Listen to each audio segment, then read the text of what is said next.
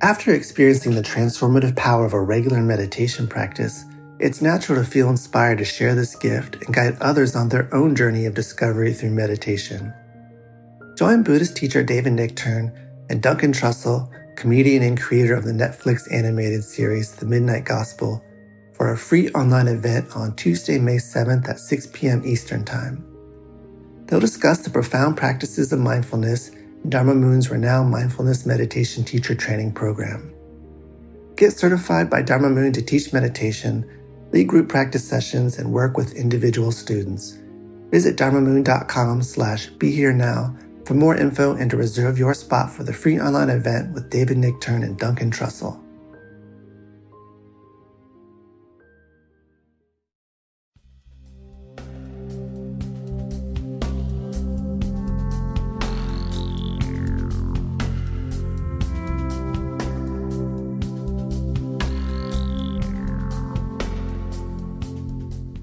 Hi, everybody. It's David Silver and Raghu Markus, vice versa, actually. But Yes. you all know that by my voice. Good day.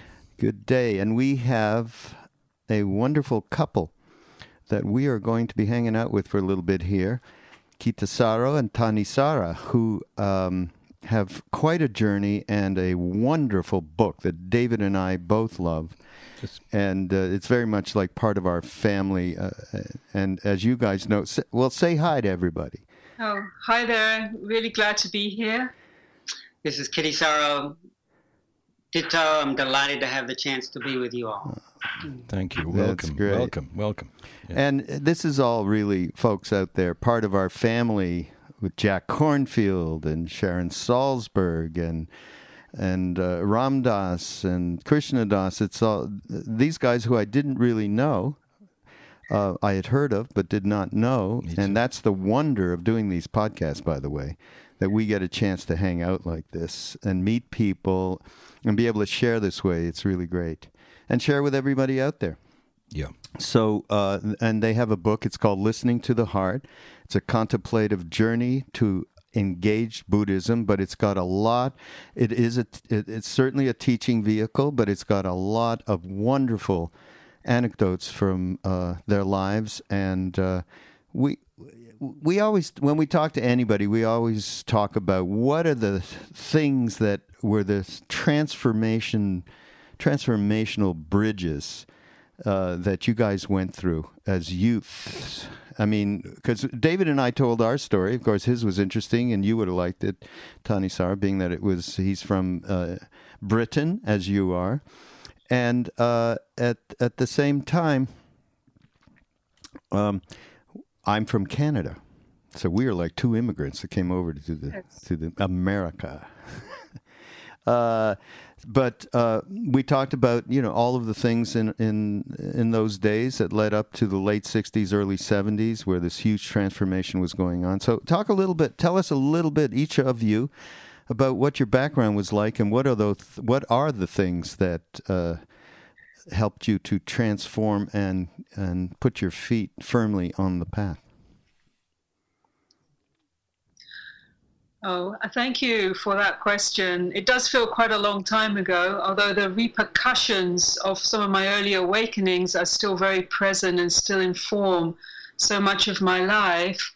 I, when I was 19, I, I had gotten involved in alternative culture um, from being in art school and um, hanging out with a group that were exploring all sorts of um, new ideas, yoga, and going to festivals in Stonehenge, and um, and we were um, we were exploring everything available, inc- including psychedelics. And so my real first opening was through um, LSD and psilocybin. And my first uh, my first experience of that was very was very uh, unexpected. I mean, it just I had ex- I experienced myself as a as a young woman. I was struggling. I came from a very deeply working class family. Um, where people left school at 16, all of my brothers to get apprenticeships or jobs. So I didn't really feel myself to have any particular bright future. Um, and I had struggled to get into art school. And I was amazed that I'd been given a place. And I had a very sort of low sense of self esteem, almost not, no self esteem, I would say. So the, the night that I that I was given this this um, this tablet, uh, I mean, it's a bit like in the Matrix when it's like, will you take the blue or the red pill? it's one of those moments because I didn't really understand what I was was going to happen. Uh, just a friend said, "Oh, you should try this," and I was like, "Oh, okay," you know. and next thing I was in a student house, and the next thing, the whole um, the whole room dissolved. I was looking at my friends, and they were talking, and then I saw them regress, and I saw them. I saw what they were thinking. I saw them. I saw like the whole evolutionary journey in them, and then the, then they started to change into energy forms, and I started to understand them at at a very sort of non-cognitive level, and then I saw the room dissolve and then my body dissolved and, and there was this tremendous fear that arose because suddenly i was in i didn't know where i was. And then as that fear arose i experienced myself traveling down a tunnel at great speed. And as this as i was traveling all of my senses of self which felt like lifetimes were peeling away peeling away. And this was very very fast. And at a certain point, I came to these, uh, what I would call guardians uh, of uh, the inner temple. That word came to my mind. I'd never heard that phrase. These are the guardians of the inner temple. And later, when I traveled in Asia, they actually I saw them in temples. They looked like fierce uh, lions or beings, and I went straight through the middle of them. And as I as I sort of got propelled through the middle of these two fierce beings that were protecting something, the I, I, I sort of crashed through this fear barrier. That's how I experienced it, and found myself in this sort of timeless pool of consciousness. I mean, those words I didn't have at that time, that was profoundly, it was like very, very loving. And when I was in that plane, these questions started to arise in my mind. And the first question was, um, was understandings. There were understandings. They were like, this is this is who we are, but it's so overwhelming. We don't recognize. We don't recognize this nature, so we choose separation and that's what karma is is separation. And then the next thought arose but that's okay. That's the journey we take. Um, and that is what we have to go through. And then the next thought arose is if we have to go through this journey through this life which is like a finger snap of time it's like a, a drop in the ocean it's, it's nothing. This lifetime i felt myself as a consciousness that was so far bigger than this body and this form and this 19 year old struggling girl. Um, the next thought was if one is going to be in this life, then the best way of being is in service. This is the best way. So that kind of carried on, and as I as that wore off, I really spent the next forty years um, integrating what that was about, wow. and through Buddhist monasticism and meditation and you know, it's an ongoing journey. My life radically changed at that moment. Hmm. Radically. Wow. That's pretty significant transformational experience. Um, I haven't really to speak about this, uh, I, but you know, given who you are and the connection and the huge sense of respect I have for Ram Dass, because there was no one that was so open um, and honest about the revolutions of consciousness that happened uh, through psychedelics. And I felt he really put himself on the line in a way that was incredibly courageous at the time. So I have a lot of respect and admiration and gratitude uh, because of that, because there were very few people that were ch- uh, charting the map at that point in the way that he was. Mm. And how he describes it is after all of the psychedelics that he took the reason he went over to India was to find a map of consciousness uh, that that uh, fulfilled his deepest uh, questions, and and, and that's how he got. That was the. That's how he got propelled to get over there. To meet Neem Karoli Baba. Well, he had no idea. He was just looking for that map. You brought up, you know, the map, and we all had the map when we all uh, transformational psychedelics. Uh, and then what we did with that after is pretty varied uh, for many, many people. We were, you were obviously really fortunate that that stuck in you and became a rudder for the rest of your life to to continue that inquiry. And we were lucky that uh, Ram Dass came around, and even though you know we didn't know who or where or anything, we just wanted to get that thing, and we ran over there. So uh, you know that was fortunate too. Um, I- I'm going to ask you about this other uh, thing in a bit, but I want to hear from we want to hear from Kittisaro. Well, uh, thank you. I didn't have anything uh, so spectacularly dramatic as as Thanissara. I had been on a fevered, hardworking quest for for success, and uh, rooted in a lot of striving. In, in my past, I somehow felt uh, I could reach the sacred just through hard work, uh, or, or what was really worthy in in my world growing up in Prairie Peninsula, Chattanooga, Tennessee, uh, where at that time uh, wrestling was a big deal, and I, being fairly small, I, I was uh, you know 100 pounds or so. I, I, I wanted to be a wrestler, and they even had a place for a small person. So I, I really tried to succeed in sports and in academics, and so I, I worked really hard and won a bunch of wrestling tournaments and was five-time Mid South champion and uh, won a national uh, championship up in Pennsylvania. And I was striving in, um, uh, in in academics and ended up going through my high school, going through Princeton, uh, finally ending up in in Oxford on a Rhodes Scholarship. But just feeling, uh, even when I got there, I felt so weary and and stressed and i uh, even after winning a championship or, or, or being honored i realized i didn't i don't know if i could articulate it so well but i didn't know how to appreciate. I didn't know how to appreciate anything. I it was always anxiety about the next thing. And here's where i feel very grateful also to ram dass. And uh, his his book "Be Here Now." Um, back in 1976, uh, changed my life. Him him telling his story so honestly, and even the word enlightenment, and the idea that there uh, are wise beings out there that understand and that uh, are not afraid and that somehow in their love, in their presence, in their blessing of all those they come in contact with, there's a possibility of, of waking up.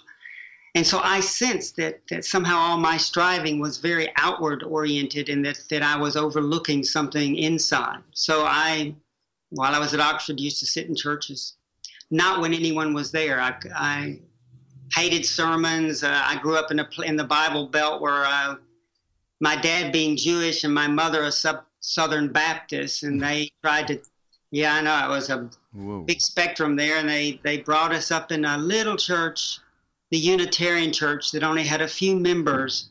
My father was even a lay preacher there, while they looked for a proper minister. But they opened us up to the possibility that wisdom can come from many directions that there's somehow one mystery at the at the heart of it. And so I would have heard the word Buddha, I guess, and, and of course Christ and Moses and and uh, uh, I suppose I would have heard Ram and and and Krishna, but I sort of associated uh, religion as I was growing up with a, with uh, extreme extreme views. But when I read this Be Here Now book and, and the, the lightness of Maharaji and the, and the, the mischievousness and the, his, rather than sermons, his transformation of people. And there was one phrase in, in the book, uh, one of the mantras that, that was the first pathway back for me home which was closer to what's right here, was something uh, Ram Dass wrote in his book, Not my, but thy will, O Lord. Just uh, I used to just uh, sing it, not mine, but Thy will, O Lord, and not mine, but Thy will, O Lord, and not mine, but Thy will, O Lord, let it be. Just the hint of relinquishment of somehow this I, I, had this idea I had to get there, and this hint that there was there was something in terms of service, and and finally, I I think I had always benefited in my life from teachers, and uh, my wrestling coach was an amazing being. I had some amazing teachers at Princeton, and uh, I, I, met an amazing uh, being at Oxford who encouraged me and so I knew I needed someone in this territory, and and I wasn't uh, going to be able to meet Maharaji. He had passed on, but I heard of a great master in the forest of northeast Thailand. So uh, really, within a matter of uh, weeks, when I heard of this master, I got a leave of absence, left Oxford, and uh, I ended up uh, uh, going off to Thailand, thinking I would come back, do this enlightenment thing in a year or two, crack it open, and then uh, I gave myself an extra year just in case there was good idea, yeah. snags, you know. But uh, I realized it's a it's a real uh, patient journey. So I ended up I never going back to Oxford to finish my uh, thesis. But I I feel uh, great uh, gratitude, and I had the chance while I was a novice out there in my first year, Ram Dass came through our monastery. And uh, I, I, was so grateful to have the chance to express that gratitude to him mm. uh, for be here now. Mm. You know, I I see a real parallel um, between the straightforwardness of um, Ram Dass and Maharaji and Ajahn Chah, your teacher and someone we, we know about, not having met him. And by that I mean that some of the statements that are in your book and in other places I've read are so amazing in terms of cutting through the fog that we all, certainly I'm in much of the time, and getting to the point. You know, I mean, one of them that I'm just looking at in my notes was, you say you say you're too busy t- to meditate. Uh, do you have time to breathe? and that seemed to me rather typical. And, and that's the kind of thing that Ram Dass might have said too, and maybe as with humor or something more personal. But those direct things that cut through are what have changed my life. And he, just reading uh, many of, you quote him prolifically in the book, and every one of them, and you had the same experience, every one of them, even now in 2015, you know, at the age of 71, I just had to put the book down. You know, I mean, it was just went right through and said, "Oh yeah, right, right. Mm. That's so right." And I, am not doing that still. And I've been doing this for fifty. My father was a Gurdjieff uh, person, so I was subject to uh, you know various forms of spiritual indoctrination from the age of fourteen. Didn't understand much about Gurdjieff or Ouspensky, but my dad just made me listen to him, you know, and now, even all these years later, looking at Ajahn Chah's statements and, of course, your exegesis of that, just blew me away. Honestly, um, I advise. I'm, I do not want to do a commercial here, but I'm going to do one. I really recommend our listeners uh, to to get your book uh, because it will do to you as it did to me. I think hmm. uh, I was really quite uh, moved. I don't mean moved in that way of you know it emotionally affected me it just really made things clear for that minute yet again and stop the rot, you know. Uh, Raghu, you have one about the, the, the love thing, which I think is extraordinary. quote you would quote it back to me. them, please. You know, yeah. Well, you said you wanted to talk about it. Oh God, I love it too. It's just in the book where he suggested that if you have a problem with lust, have your partner, girlfriend, or boyfriend send you a box of their shit. That ought to help you out. And I thought that is absolutely the only anecdote antidote to lust. I mean, there's a lot of other ones suggested in Buddhist literature. Um, tell us. I he mean, had earthy, memorable images. Uh, you, you didn't have trouble uh, getting the message the way. yeah, right. You didn't have to go through He it. just smile. Yeah. Yeah. Tell us about that. About I mean, that's of for me and David, and he's talking about Ajahn Chah, and of course we know of him through our other family. But talk about your personal experience with him, the the human. You know, people talk like talk to me about. Well, what was it like to be with Maharaji? And they want to hear miracles. And um, we we had one very close uh, mentor. His name was Dada Mukherjee. He wrote the best books. You met him, right? You guys met Oh, him. that's yeah, right. yeah. You're in the book. Yes, Yeah. right. And those two books of his, uh, in my mind, are, are the most exemplary of what it was really like being around this being. And at one point, he had these incredible miracles done on him. and at one, after one of them, which took place in Kainchi, uh, where it's it's too crazy to even go into right now, but he went to Maharaji and said, "You know what? Don't do this. I'm not interested in your miracles. Really, Baba, don't do it anymore." He actually, can you imagine going up and I mean, all I did after things like that happened to me was, "When's the next one? I need more. Hit me over the head again." Uh, so uh, he he would say, "It's the human aspect that I loved." It's the it's it's how he treated people on a day to day basis. So talk about Ajahn Chah. I want to hear more. Just Yeah. your relationship and what he was like. I, I, the first one of the first times I, met him, I was um, I, would um, I was at a retreat uh, uh, with 70. It was the first retreats we were doing through the U Ba Khin Goenka School. Um, we were all very young and keen, and he just arrived. He'd been invited to England. He arrived in the meditation hall, and he was he was so otherworldly in a way, and kind of he just it's like he had arrived from another planet, as far as i'm concerned. I hadn't really seen a Buddhist monk before, and he just came in the room, and we had this Buddha statue, and we just sort of we didn't even really know what it was. We just shoved it over in the corner, and he looked at this statue, and he went over, and he just bowed. And there was something about the way he bowed. It was just, I just felt this is actually the best gesture you can make in life is to bow. Hmm. I never really seen it like that. And then he gave this talk, and then at the end of the talk, he just said, Well, if you've been sitting here thinking this is good or bad, you haven't really been listening properly. You know, so he was like, just keep listening beneath your reactions. And it's like, yeah, that was a really, that was really helpful. And then he would, he would just very, he was just very direct to people. When he came to London, he was um, set up to give some kind of um, talk, and a lot of people came. He was the big master, and it was a summer's evening. And across the road, there was a pub. And because it was so hot in the summer, all the windows were open, and the pub had this rock band going. And people were getting very upset because they were going to have a spiritual, quiet meditation evening with the great master. So they were getting very agitated because he couldn't really speak because it was too noisy. And he just sat there smiling and looking at everyone. He was not agitated at all. And at the end of the whole evening, he just said, "Well, did that did that noise disturb you, or did you go out and disturb that noise?" You know.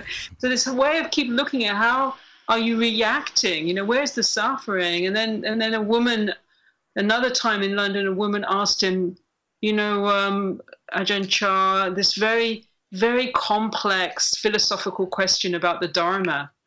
And he just said, Madam, you're like someone that keeps chickens, but in the morning you go out and you collect the shit and not the eggs. so he had this very, very direct, he was fearless. He didn't really need people to like him. Uh, but he was also very, very warm. I found him, I only met him a few times, but I found him very warm, very loving, very intimate in a way, and very direct. It's like he didn't react to you, who you were as your packaging.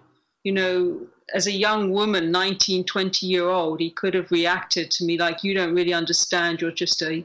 But he kind of went straight to the issue, straight to the core of the, you know, awakening. What are you, are you awakened yet? Have you had enough yet? Do the practice. So he had this very immediate and direct approach. So, you know, what, well, you had lots of experiences when Yeah. Uh, when you came into the hospital and things like yeah. Well, uh, he got the very first time I met him, he really got my attention. uh, when I had was hoping something would happen to me like what happened to Ram Dass when Maharaji tapped him. So I couldn't help but think, wouldn't that be nice? Because uh, I wouldn't mind just having a boost. And uh, uh, but he he didn't tap me. He just uh, sort of said, mm, "Why'd you come here?" And um, I mumbled something about enlightenment. But you know, sometimes when you talk, it just sort of sounds a bit tinny.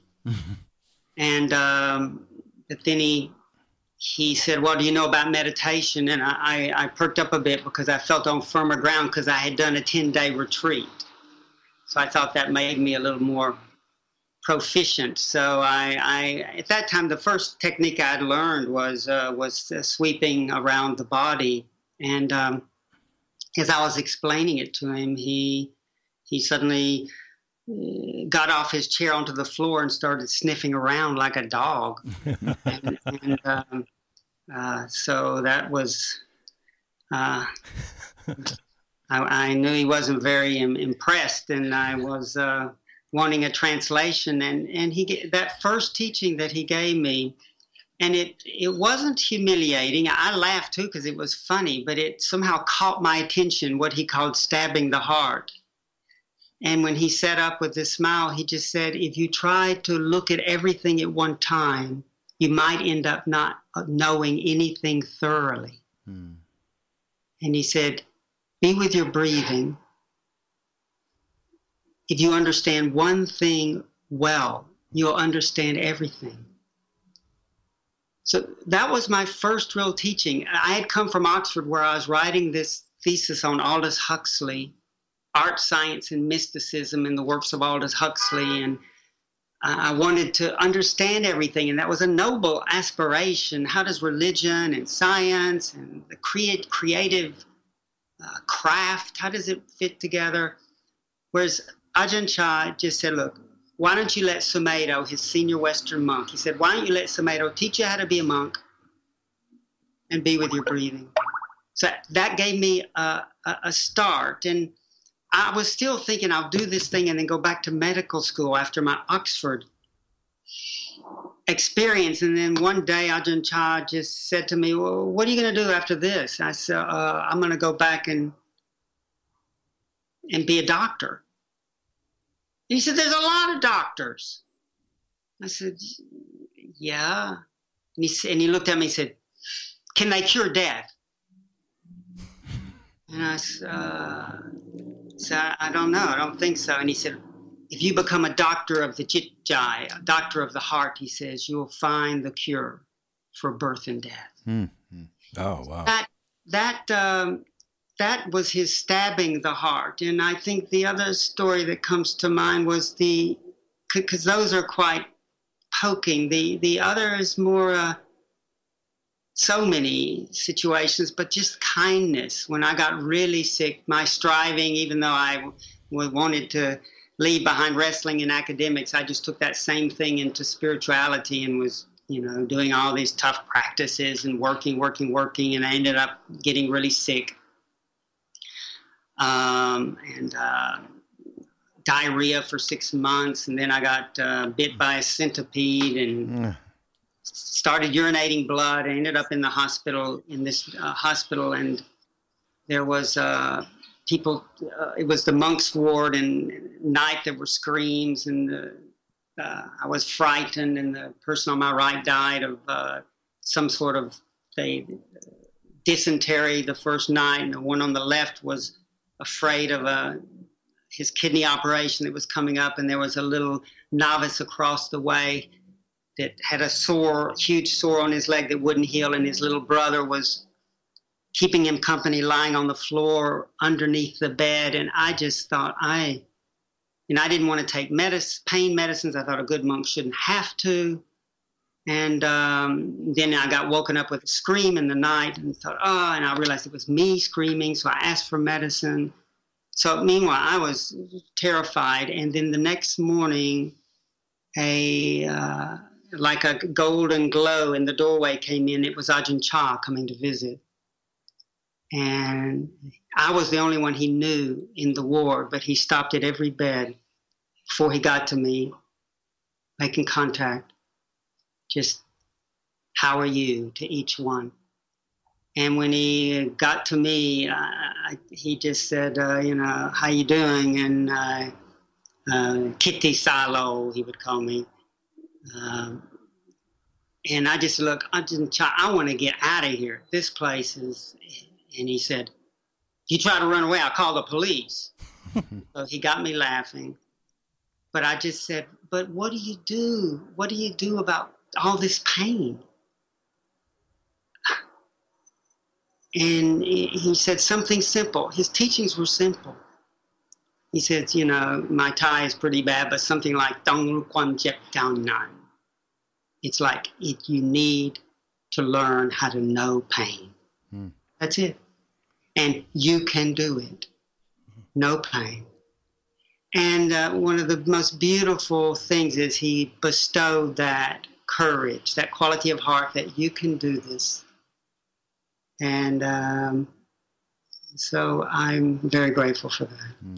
You know, speaking of which, when I say the book really, your new, this new book uh, made a deep impression on me, it was really because of the the way in which you articulated that mindfulness meditation is not necessarily about rapture and bliss. In fact, it seems to be more uh, purely about dealing with disturbance and embracing disturbance and pain and suffering and not running away from it and dealing with the real world as it is, which is, uh, I know from arguments I've had with people that the basic misconception about Buddhism and, and also devotional yoga is that it's all about, you know, reaching a, a plateau of incredible happiness and bliss and fusion with God.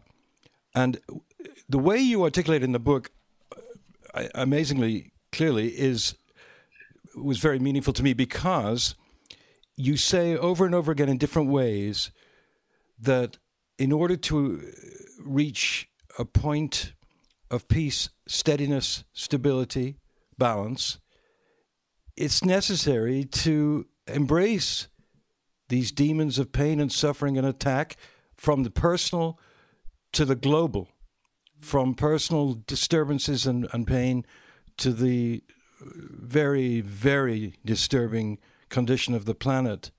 And the analogies you make between one's own neuroses and the collective neurosis that has scarred the planet terribly was incredible to me. And I, I would like you to expand upon upon that, both of you, uh, in a way that's much more lucid than what I just did. I was lucid. Well, well, I think that sounded pretty lucid to me. Yeah, yeah, but I went well done. Let's read this book. It sounds good. Thank you, um, but but I, you know. Yeah, I, I do think that's all of our misconception when we start off. I mean, when I joined the monastery, I was sort of hoping I would float away on some pink nirvanic cloud and go to that lovely consciousness again. And actually, what I really experienced was about five years of depression because I couldn't get back there. And, and then I met, you know, lots of the struggle of being in the monastery, of the regime, of personality conflicts, of my own shadow, and having to come, uh, you know, to be confronted. I didn't want to be confronted by my inner chaos and my aversion and my pettiness, but it was the teaching of Ajahn Chah that basically said that allowed this disturbance, that the disturbance is the path. It's not something in the way of the path. And you start to realize ultimately it's not so much about the, the peaceful states of mind, but it's also about the qualities that you're growing in your heart in response to the challenge. And you start to realize over, you know, this is a long path. And that actually as you can do that more with the mind, as you experience the phenomena of the mind, then it's easier to do it because the mind and the world are really both sides of the same coin. It's easier then to do that with the so called world and what's happening in the world, and then then to realize that the path of um, integration of awakening is not just about deep peace and knowing nibbana or knowing the place of release, which is a dimension we need to taste and know, but it's also a path of compassion. It's a path, and you don't learn compassion just from a nice ideal. You learn it from being burnt down and feeling, you know, resentful or feeling um, like revengeful sometimes or overwhelmed, and then realizing that this, these these practices that we do give us uh, the capacity to build this heart of strength, of inclusion, of compassion, little by little, so that some things that then touch us that would have overwhelmed us, one day when they get triggered, either personally or we see them in the world, we realize that we can meet it. You know, there is some, like Ajahn Chah encouraged us, you can know this, you can do this.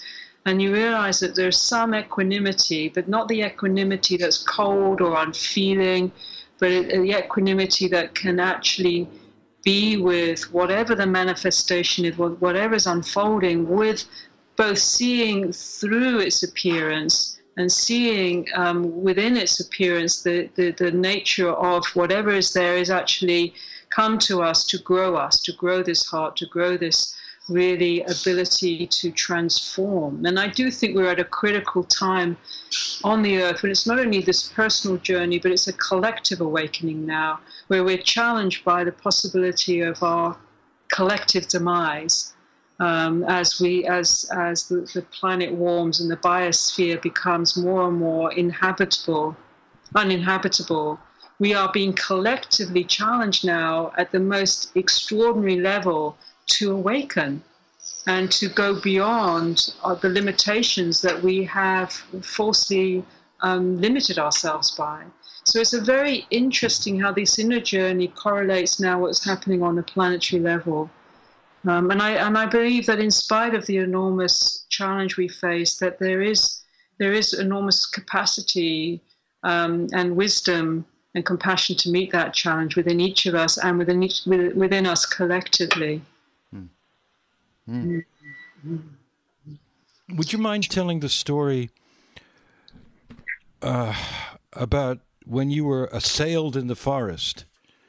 Because, you know, when the attack, because I think that in itself is, is sort of, we like to talk about antidotes all the time.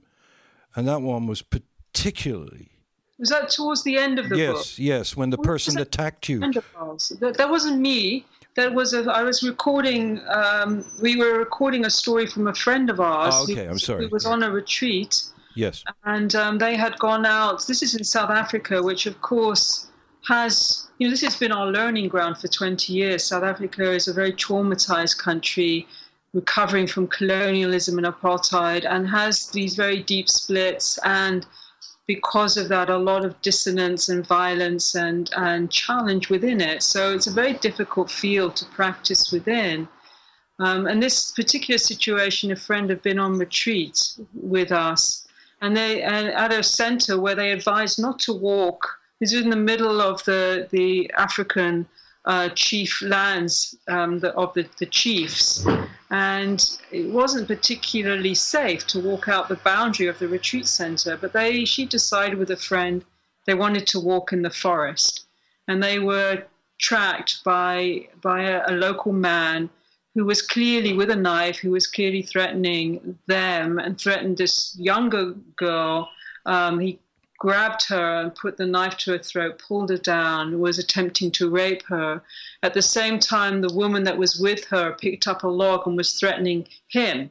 So it was a very, very um, charged situation. But before that moment occurred, um, she had been um, she saw the guy and then she she was running so they decided to run but as they were running she had this moment when she thought she just shifted into this altered state and she realized this is an ancient game of victim and victimized.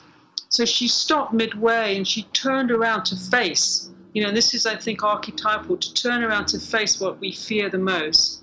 And um, she, in that moment, she had no strategy. She had no way of escaping. She had, you know, but she, you know, it was optimum fear that fear dropped away and she said there's incredible love. And she told us she didn't put that in the story in the book but she felt this great presence come down protective presence. And she felt this love like all the love she'd ever felt in her lifetime was present for her in that moment. And then she loved this man who was chasing her. So when he actually when she stopped and he grabbed her and pulled her down and her friend was threatening so there was this very violent moment she actually took his hand and said to him, and she said she didn't make up these words. These words came out You're a good man. You're a good man. You don't do these things because you're a good man. And as she was speaking to him, he dropped the knife and and she felt she described it as this enormous love for him as a mother would love a child that had gotten into trouble. And then that night, she had a dream of this man where he came to her and he was showing her a terrible wound he had in his in his side, and she knew that wound had created the, the behavior that he ex- exhibited, and so she put her hand in the dream on the wound to heal him. And I think these stories are important because because these moments of crises, she called it a moment of grace. She said this wasn't anything that she had been able to bring up from her mind, it was a moment of pure grace. So I think that's the kind of energy that we have the potential to open to. Mm, absolutely. I, I, want to actually read something uh, from the book. Uh, that struck me as really, uh, it gives an example, as David was saying. There's so much uh, rich uh, teachings in this book, and uh, and you know, our thing is to share with people what we've experienced over the decades and all, all uh, of the teachers that we're part of a family of um, in, in the most practical, down to earth manner that nobody has to join any any we don't have to join any Buddhisms or Hinduisms or Catholicisms. There's no isms. They just want we want to be able to get balanced and and on a day to day basis get tools to be able to do that. So um, this is um, one thing that I want to read, and it's um, it's from the uh, chapter one from Kittisaro. By the way, we may be screwing up your names. You haven't even told us because I heard him call you a name, and uh, you know I'm calling you Thanissaro, and and get what what's the Thanissaro. Thanissaro. See, Thanissaro. and you never said a word. People call me Ragu, and I go no Ragu. you know, so I I'm screwing but up. You said her name beautifully, and so we we felt the, you can the honor and respect. You can pronounce it Tanisara. Uh huh. But Okay. Tanisara is, Tanisara. is, is good. This is around the second noble truth. Here we begin to enter the contemplation of the second noble truth. Suffering is something that is generated from the mind's inability to accept reality. In other words, dukkha, suffering, is something we do. It is not being done to us. This is a huge lesson for all of us. The second noble truth states there is a cause of suffering. The Buddha saw that the cause of suffering is desire or craving, a thirsting that is born of ignorance. When there is ignorance, we are not clearly in touch with the reality of the moment. The Buddha called this ignorance avidya, which means not seeing, the absence of wisdom or delusion. It is as if we are blind, stumbling along and bumping into things.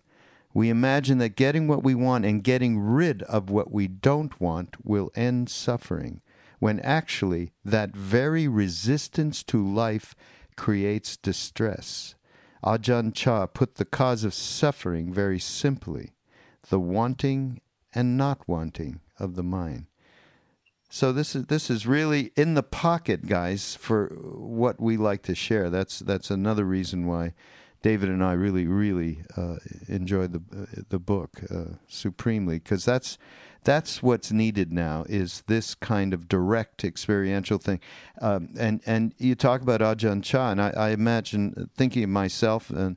Uh, being around somebody like that, you, you sort of it's it's I, I likened it. There's a man that we were, um, especially Krishna Das, and I and a few others. Uh, that this man was one of Maharaji's closest uh, devotees, old time, and and he he was an absolute knocked out yogi who in the you know, in the costume of a, a schoolmaster in the foothills of the Himalayas. And uh, he was one of Maharaji's uh, samadhi examples. Maharaji would just look at him or tap him, boink, gone. And uh, he obviously had the karma of, of uh, God. God knows how, how this happens and how this works. But he used to hang out with us and there was some similarities that I find with Ajahn Chah about just being constantly reminded to be here now in the present moment and be with be with reality. And I, I and I likened him to that comic strip in the old days, uh, the late '60s, uh, Mr. Natural. Remember Mr. Natural? I do, with the long white beard who just sort of crawl around the streets being Mr. Natural. Yeah. So this he so Ajahn Chah kind of reminds me of, of, of that as well. And and he and you talked about not my will, thy will, that little thing in the beginning, which is so right on. Every day Tewari would say to us, My boy, if you think you are doing anything, you are lost. so we'd get this tremendous reminders of of being conscious and being present. So that's why I really loved Ajahn Chah and and all throughout the book. I mean, that's to me the the foundation of of the uh, of your delivery of this potential transformation, really. And uh, it's fortunate, and you know we're for there are still, by the way, everybody that's listening and going, okay, that's great. You all went off to the east and you found the uh, gurus and teachers and whatever, and here we are sitting in the middle of nowhere in Kansas, and there's nothing. Um, the truth is, uh, first of all, there's the internet and making everything possible, and number two, there still are incredible teachers that come to this country I find most of them are from Tibet, not from Tibet, but are Tibetan. I mean, that's my personal predilection. Uh, and for instance, the Karmapa, the 17th Karmapa, who's 31 years old, I believe, is an incredible teacher and uh, somebody for y'all out there to look up. So um, I. Um, there, there's something else that I would like you guys to talk about, and perhaps even conduct a, a, a little bit of a meditation. Um, and that's samatha. And that's the ability, because uh, you mentioned earlier that uh, uh, Ajahn Chah said, you do one thing and you'll have everything. Mm-hmm. And so I'd like to, uh, if you could talk about uh, being able to grasp the concept of, of getting really firmly entrenched in one pointedness as the first thing because to me that's what i believe. That's the first thing that one needs to tread on this path is to be able to get uh, get one pointedness and use the breath. And i think of course vipassana uh, is something we've been doing for you know for since we were in india in those days. Maharaj used to send us to these courses. You going to the course like it was some kind of fun thing. It was like the most horrible thing that ever happened to me. Uh, I mean, it ripped me apart. Uh, but uh, talk about that, and maybe um, you guys could lead us. We're we're getting you know close to our our time here, so uh, be great if you talked about uh, the importance and and the relative ease at which people can use this as a foundational thing in their lives. Yeah, the learning to be, as Ajahn Chah would say, one thing well, then you'll, uh, you really know that, you'll understand everything. And I, he encouraged us, as did the Buddha, to uh, cultivate in the present moment patiently uh, a relationship with how things actually are, and to use our body uh, as an anchor as well what is uh, the Buddha called the first foundation of mindfulness. Uh, to because the mind that can worry about the future or go back into the past and want to avoid repeating that thing, it can get so uh, billions of possibilities. We can be so overwhelmed. But the body is always manifesting in present time, and we can learn with a thought just to remind us for right now, how is it? Uh, and just to notice our body sitting on the chair or whatever our posture is, standing, sitting, walking, or lying down, and to have moments of connecting, consciously connecting with with sensation. And, and then the, the, the mind will wander off and to appreciate this is the nature of the mind, but that we can use a thought rather than to think a big essay, a thought to just remind us to come back. And Ajahn Chah liked the thought Buddho, which just means awake. It's the nominative case of Buddha, but it's not some historical character out there. It means that quality which is awake here. And so that, that sound which appears and dissolves and then reminds us to just notice this moment as we breathe in Bud, as we breathe out To, or maybe breathing in with the thought in and out, uh, and as we breathe out the thought out, and to connect moments of uh, sustaining uh, being in contact with the actual sensations and to even take a few long breaths. Ajahn Chah would encourage us to find this moment by remembering that we can breathe in whenever we want and breathing out slowly, quietly, relaxing the body from the crown of the head down to the soles of the feet as we have the time to be mindful of one breath uh, in, one breath out, rather than necessarily thinking I have to do it for an hour.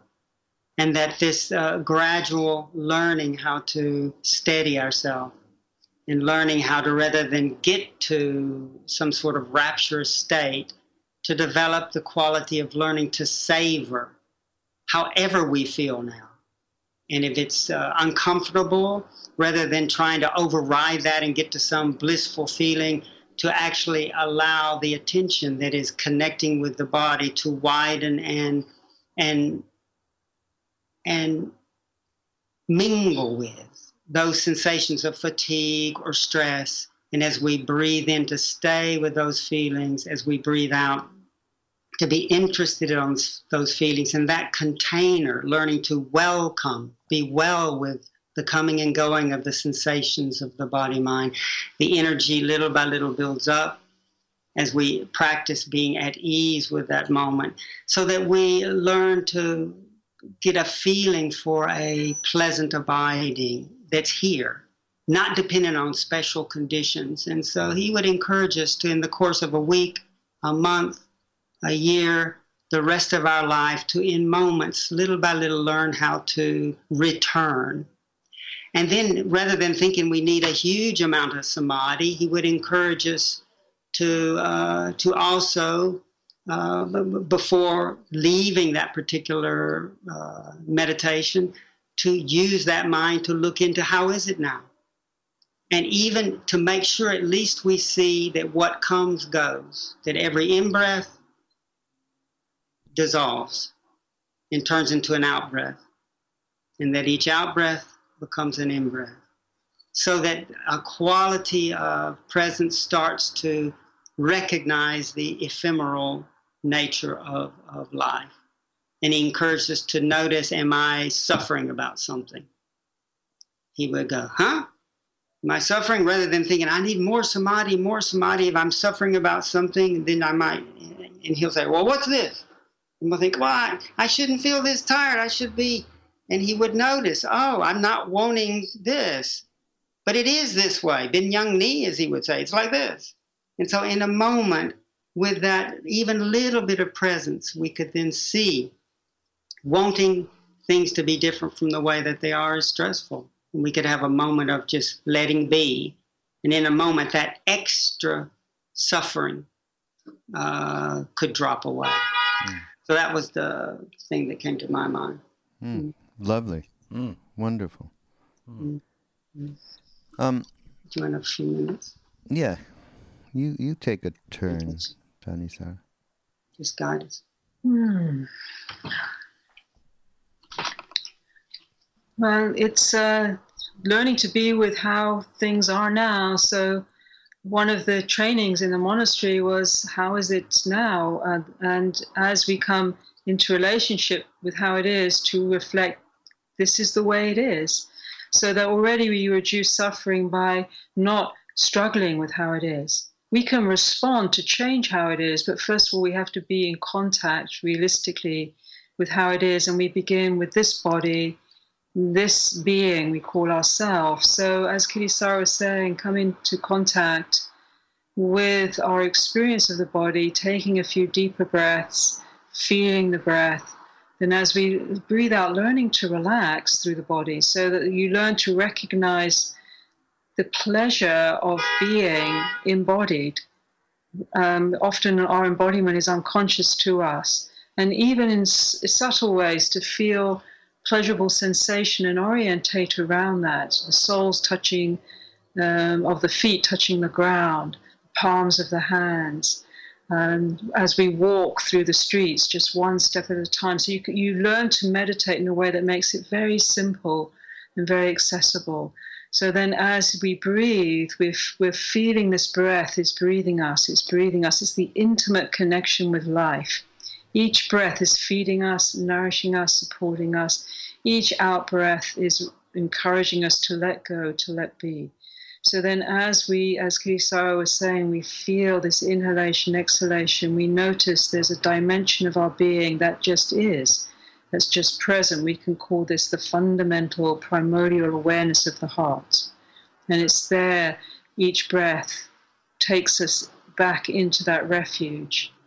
And we touch, when we touch that heart, it is it is connected, it is sensitive, it is resonant, it is loving, it is uh, timeless, it is ever present, it is the fount and connection of prim- to primordial intelligence. And so when we connect, the most appropriate responses can emerge from that um, awareness. So the breath, although it's something we think is not very interesting, it's very close to us, it's very intimate to us. It's the royal road, the breath within the breath, as said by Rumi. It's the royal road, or Kabir, the royal road back into this intimate present heart within which all things are, all things rest, all things are um, find uh, their home. Home. Home is the word for us. That is Mm. Everyone, uh, all of our descriptions uh, of of uh, going over to India and meeting Maharaji. There's that common thing. Everyone says, "I felt like I had finally arrived home." And the home that you're describing is the same home, and we all have that home, and it's just a matter of uncovering it. Now, it does help to have a teacher like Ajahn Chah, or obviously meeting a being like Maharaji, is uh, saying that is a ridiculous understatement. At the same time, it's all available all the time, and it does not have to be embodied to connect with he or she that can uh, guide us uh, on this path. So, That's and I'm looking, I'm looking at you guys, and behind you is Ajahn Chah, Neem Karoli Baba, and then above is Hanuman. Is this is like our home? what is going on? Are you home or you're not home because you? I carry wherever I go. I always carry the pictures of the beings that help me remember that we're always at home. And so when we were having the chance to talk to you, I carry this little pouch with me. I opened it up and brought our pictures out Uh, to uh, to honor this occasion, and we really feel very blessed to have the chance to to speak to you and those in touch with you, and to remember who opened the doorway to us and pointed back, empowered us to find this timeless home that's at the core of all of us. And just as you said, Ajahn Chah would remind us, you know, actually the Dharma is teaching us and inviting us wherever we are. Sometimes it really takes takes another uh, strong being to to to wake us up. But uh, we each have heavenly messengers that do have a way of getting our attention in our life to to stir us. And so our our wish is all of those who are listening may may you have the feeling that this life is giving us just what we need to help wake us up to remember as opposed to dismember remember that there's a treasure right here. And and we can open to this sound this sensation and begin to uh, commune with the spirit of listening that is uh, uh, our nature. Beautiful. Yeah. That's a. I think that's a perfect ending Yeah. to our podcast here. Really, really. Boy, we thank you guys. Thank you so much. Again, everybody listening to the heart, Kitasara and Tanisara. I'm pronouncing it my own way, so to, Perfect. what to do. Uh, and uh, they uh, website. Where can they go? Uh, at the moment, Dharma Giri, Dharma, D H A R M A, Giri, G I R I, Giri's mountain. The mountain of Dharma is our .org is our um, platform. It has our activities, our the the hermitage we run in Lesotho, South African border, our work in America, and so on, and other resources, chanting resources, and all all, all of that.